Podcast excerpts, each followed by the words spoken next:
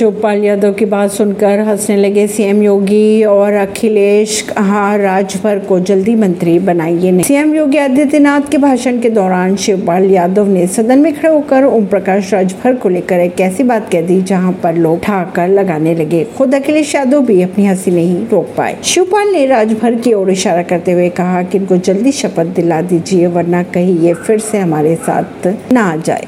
शिवपाल यादव ने सपा छोड़कर गए ओम प्रकाश राजभर पर निशाना साधते हुए सदन के अंदर सीएम योगी से अपील की कि वह सुबह सपा के अध्यक्ष यानी कि राजभर को जल्द से जल्द मंत्री पद की शपथ दिला दे, क्योंकि अगर ऐसा नहीं हुआ तो शायद हाथ में ला सकते हैं राजभर। यह बात सुनकर सीएम योगी भी अपनी हँसी नहीं रोक पाए। नई दिल्ली से।